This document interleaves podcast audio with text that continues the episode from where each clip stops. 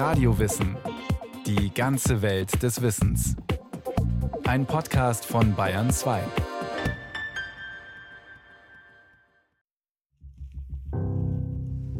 Maria Barbara, ego te baptizo, in nomine Patris et Filii et Spiritus Sancti. Am 3. August 1789 tauft der Pfarrer von St. Jakob in Straubing die Tochter des Tuchmachers Johann Niedermeyer und verfasst anschließend die erste schriftliche Aufzeichnung über ihr Leben, den Taufeintrag im Kirchenbuch. Wie heißt die Mutter? Johanna. 220 Jahre, fünf Generationen und drei Familiennamen später liest ihr Ur-Ur-Urenkel Andreas Adamczyk im Diözesanarchiv Regensburg diesen Taufeintrag. Damit ist er einen Schritt weiter in seiner Familienforschung. Und noch ein paar Jahre später steht Maria Barbara mit ein paar hundert anderen Vorfahren auf einer riesigen Ahnentafel.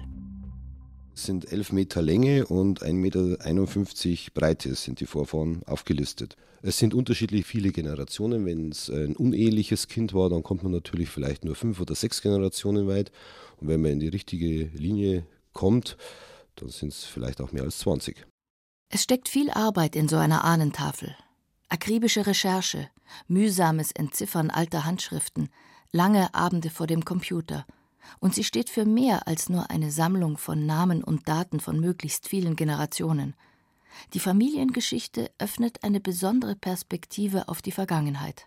Ich interessiere mich noch mehr für Geschichte, auch für einzelne Berufe und wie die Leute damals gelebt haben. Wo kommen wir her, wo gehen wir hin?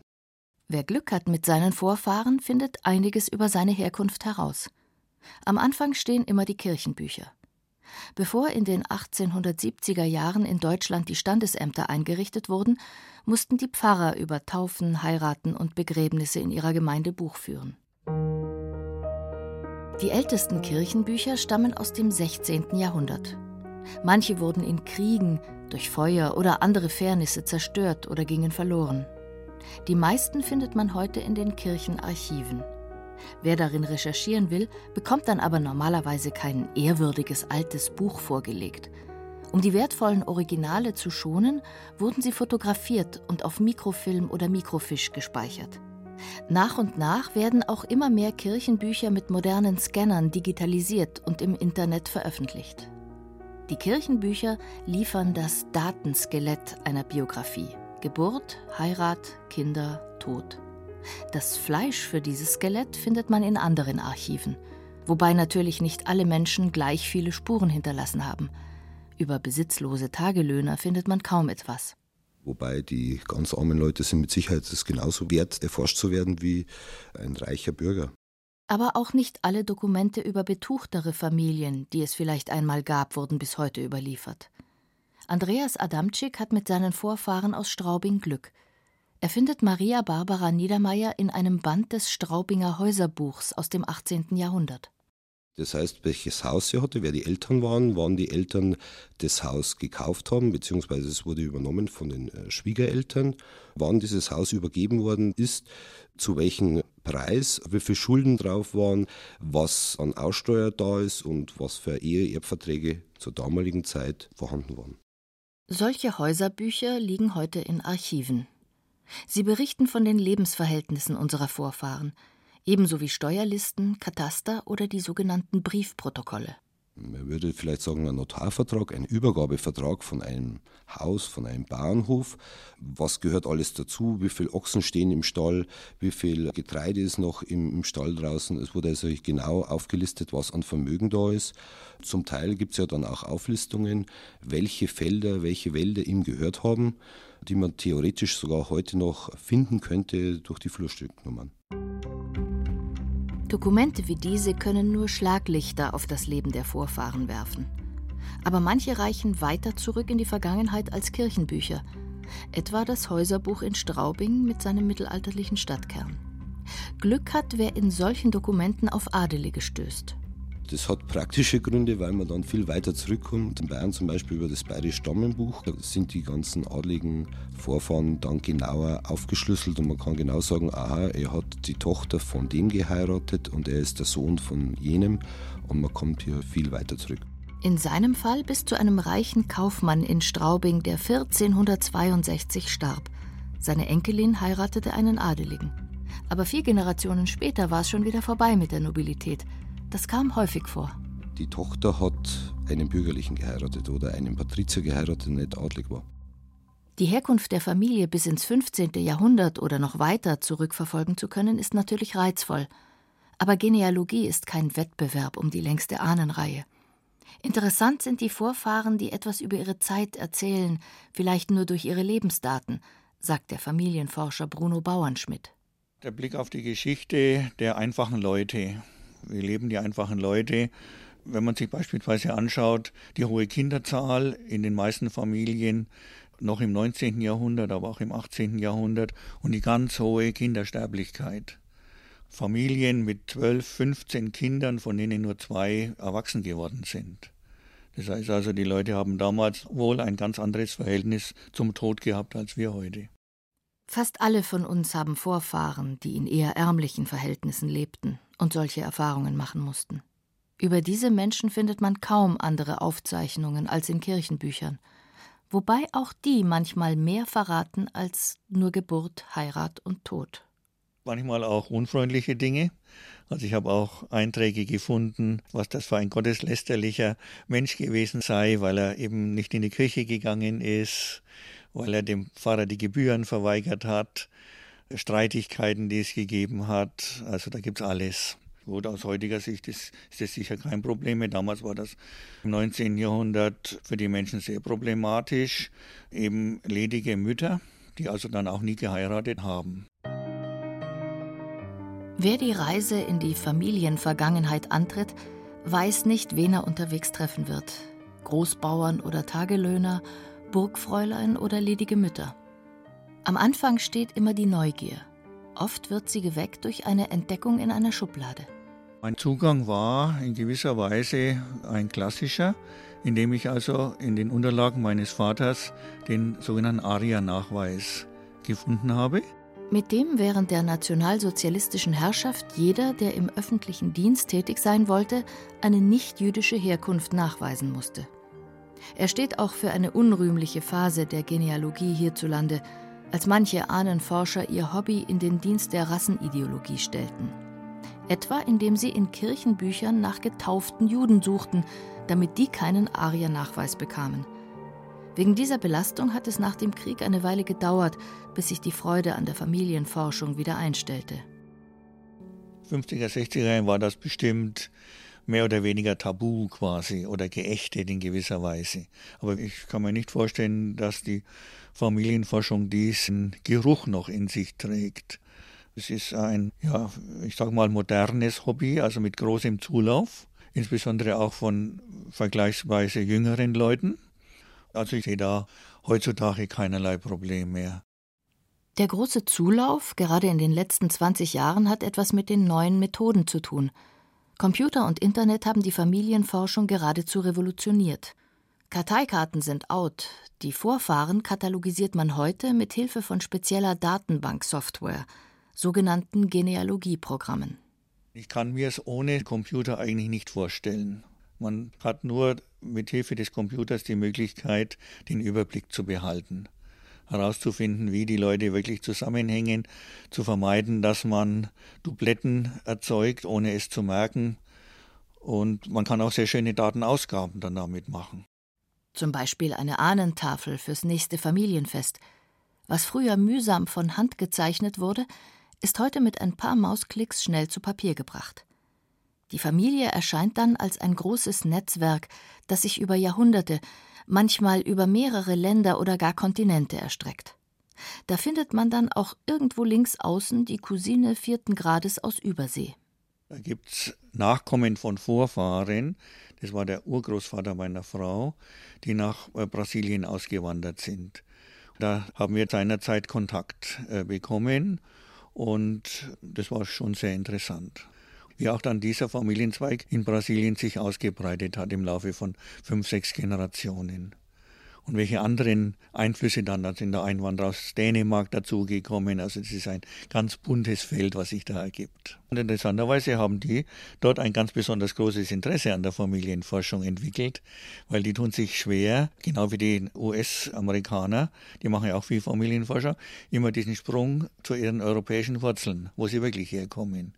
Das ist für viele eine echte Herausforderung, weil sie oft ja nur wissen, eingewandert aus Bayern. Was sie über ihre familiären Wurzeln herausfinden, veröffentlichen viele Familienforscher heute in Internetdatenbanken. Und dann kommt es mitunter vor, dass sich über so eine Datenbank die Nachfahren eines Auswanderers und seiner daheimgebliebenen Geschwister kennenlernen und dann gemeinsam weiterforschen. Es gibt Firmen, die solche Datenbanken bereitstellen und auch historische Dokumente digitalisieren. In Deutschland engagieren sich vor allem Genealogievereine auf diesem Gebiet – Ihre Mitglieder investieren viel Freizeit, um Daten und Dokumente zugänglich zu machen. Die Webseite Genealogienetz ist der zentrale Treffpunkt für die deutschsprachige Familienforschung im Internet. Wer durch Umfragen bei der Verwandtschaft, die Recherche in Omas Kommode oder bei Standesämtern einen kleinen Stammbaum zusammenträgt, der etwa bis Mitte des 19. Jahrhunderts reicht, hat gute Chancen, weitere Vorfahren in Internetdatenbanken zu finden – vor allem bei Family Search, dem weltweit größten Datenpool, zusammengetragen von den Mormonen. Sie recherchieren genealogische Daten aus religiösen Motiven und stellen sie kostenlos der Allgemeinheit zur Verfügung. Solche Datenbanken bieten schnelle erste Erfolge, aber dann geht es eigentlich erst richtig los. Ich komme immer wieder mit Leuten in Kontakt, die eben dann meinen, ja, man müsse das alles ins Internet stellen und es müsse so aufbereitet sein, dass es halt sozusagen mit Knopfdruck bekommen, also quasi die Ahnenliste auf Knopfdruck. Das ist aber meiner Ansicht nach ein falscher Ansatz. Mir würde das gar nicht gefallen, es wäre dann der Reiz eigentlich weg, dass man das also im Laufe der Zeit aufbaut. Und genauso wie bei der kriminalistischen Recherche ist auch bei der Forschung die Zuverlässigkeit der Daten oberstes Gebot. Wer sicher gehen will, dass alles stimmt, muss selbst in den Originalquellen recherchieren, darf sich nicht auf Datenbankeinträge anderer Genealogen verlassen. Sie könnten ja etwas falsch gelesen oder gleichnamige Personen verwechselt haben.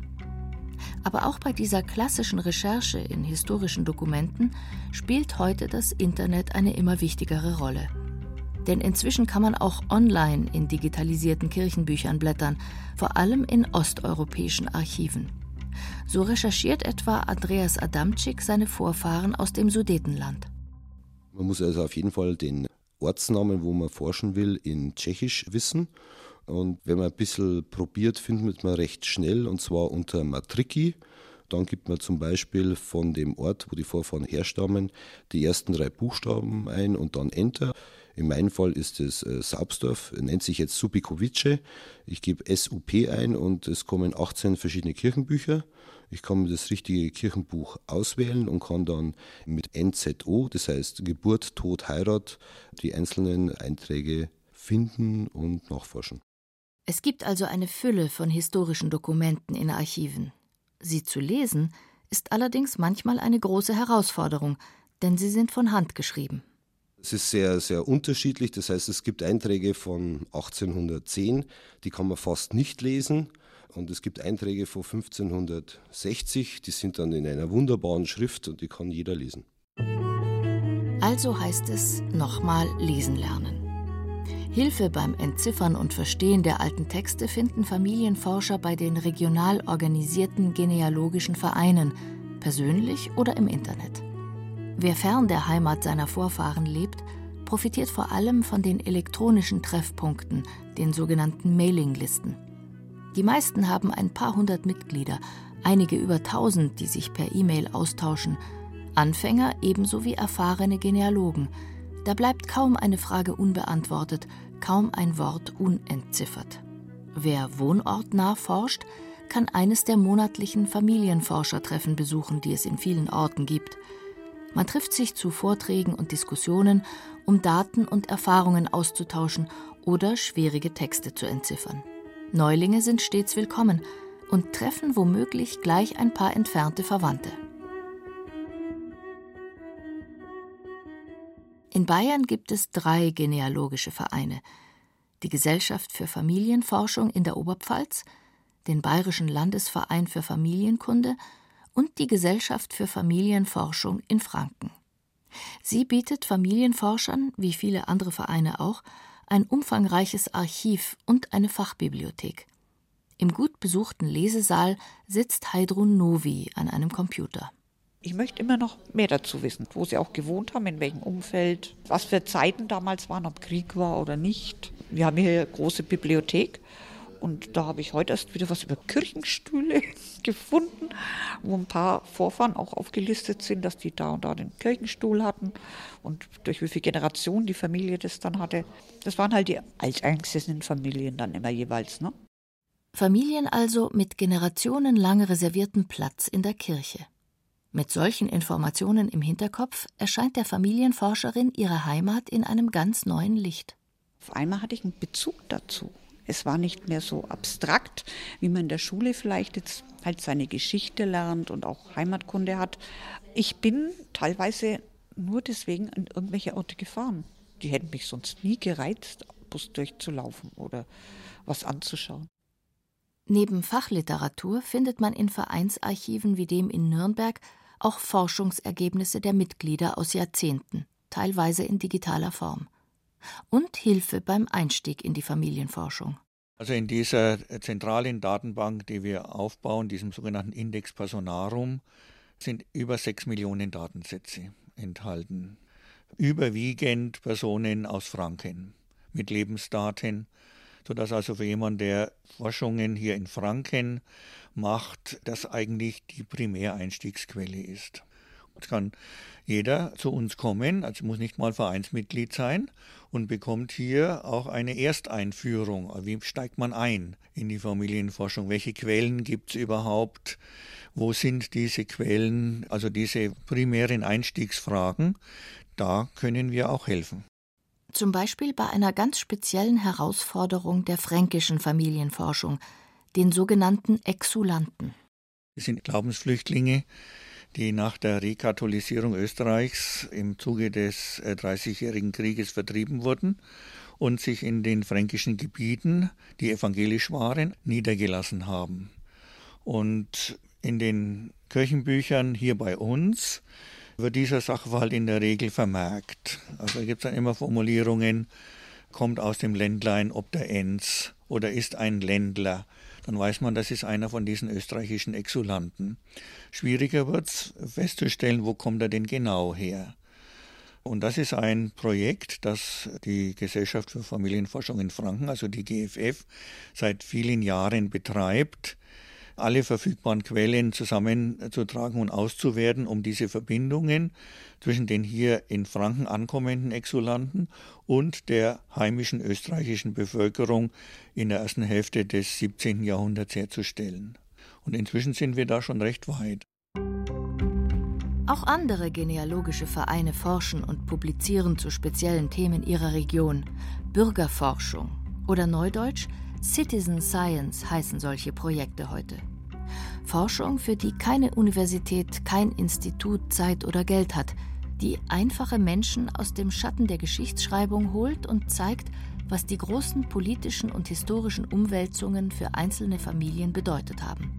Und die etwa den heutigen Nachkommen jener Glaubensflüchtlinge begreifbar macht, wie ihr Leben mit diesen fernen Ereignissen verbunden ist. Und vielleicht auch mit den Menschen damals. Man muss sich klar machen, dass es ganz viele verschiedene Leute sind, von denen man abstammt. Das heißt also, wenn man sich nur die Zahl vor Augen führt, dann geht das ja in die Tausende oder in die Hunderttausende eigentlich, sodass man nicht sagen kann, ich stamme von irgendeiner besonderen Person ab, die vor 400 Jahren gelebt hat und das prägt mich dann jetzt heute noch. Also da ist sozusagen der Anteil der Abstammung viel zu klein. Heidrun Novi sieht das weniger nüchtern und sie hat auch den einen oder anderen Favoriten unter ihren Vorfahren. Da hat man dann echte Namen von Menschen, die wirklich gelebt haben und die gehören noch zu einem. Und ein Teil davon trägt man ja mit sich rum. Da war mal einer dabei, der hatte wegen den Aufstand mitgemacht in Österreich und ist in Wien dann gestorben. Ich weiß noch nicht ganz sicher, ob wirklich hingerichtet oder im Gefängnis gestorben. 1597 oder wann das war. Aber habe ich mich gefreut. Der hätte nicht rebellieren dürfen. Der hat also zu den Anführern gehört und war so halber Amtmann. Und der hätte eigentlich für die Obrigkeit sein müssen und hat das Gegenteil getan. Auf den bin ich stolz. Ein altes Fotoalbum, Dokumente in einer Schublade, ein ungewöhnlicher Name. Vieles kann neugierig machen auf die Geschichte der Familie. Die ersten Recherchen führen viele Familienforscher heute ins Internet, später in Archive. Aber was man dort findet, ist auch in ein paar Jahren noch da. Das hat keine Eile. Anders als die Recherche in der Familie selbst, bei den ältesten Verwandten, bei der Tante oder dem Cousin des Großvaters. Sie kennen noch die Personen auf den alten Fotos und das Haus im Hintergrund und die Geschichten dazu. Geschichten, die man in keinem Archiv findet. Aber sie werden irgendwann nicht mehr da sein. Am Anfang der Familienforschung sollte die Aufzeichnung dieser Geschichten stehen, die sonst für immer verloren gehen, und die Rettung der Dokumente, Briefe und Fotos, die so oft bei Wohnungsauflösungen im Papiercontainer landen. Und dann kann die Reise in die fernere Vergangenheit losgehen.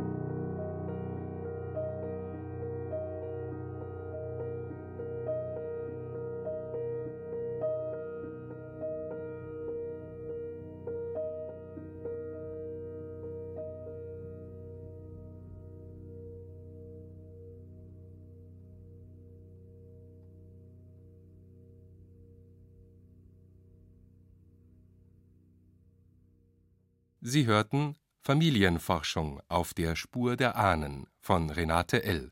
Es sprachen Irina Wanker, Johannes Marchel und Andreas Dirschall. Technik Christiane Gerhäuser-Kamp, Regie Christiane Klenz. Eine Sendung von Radio Wissen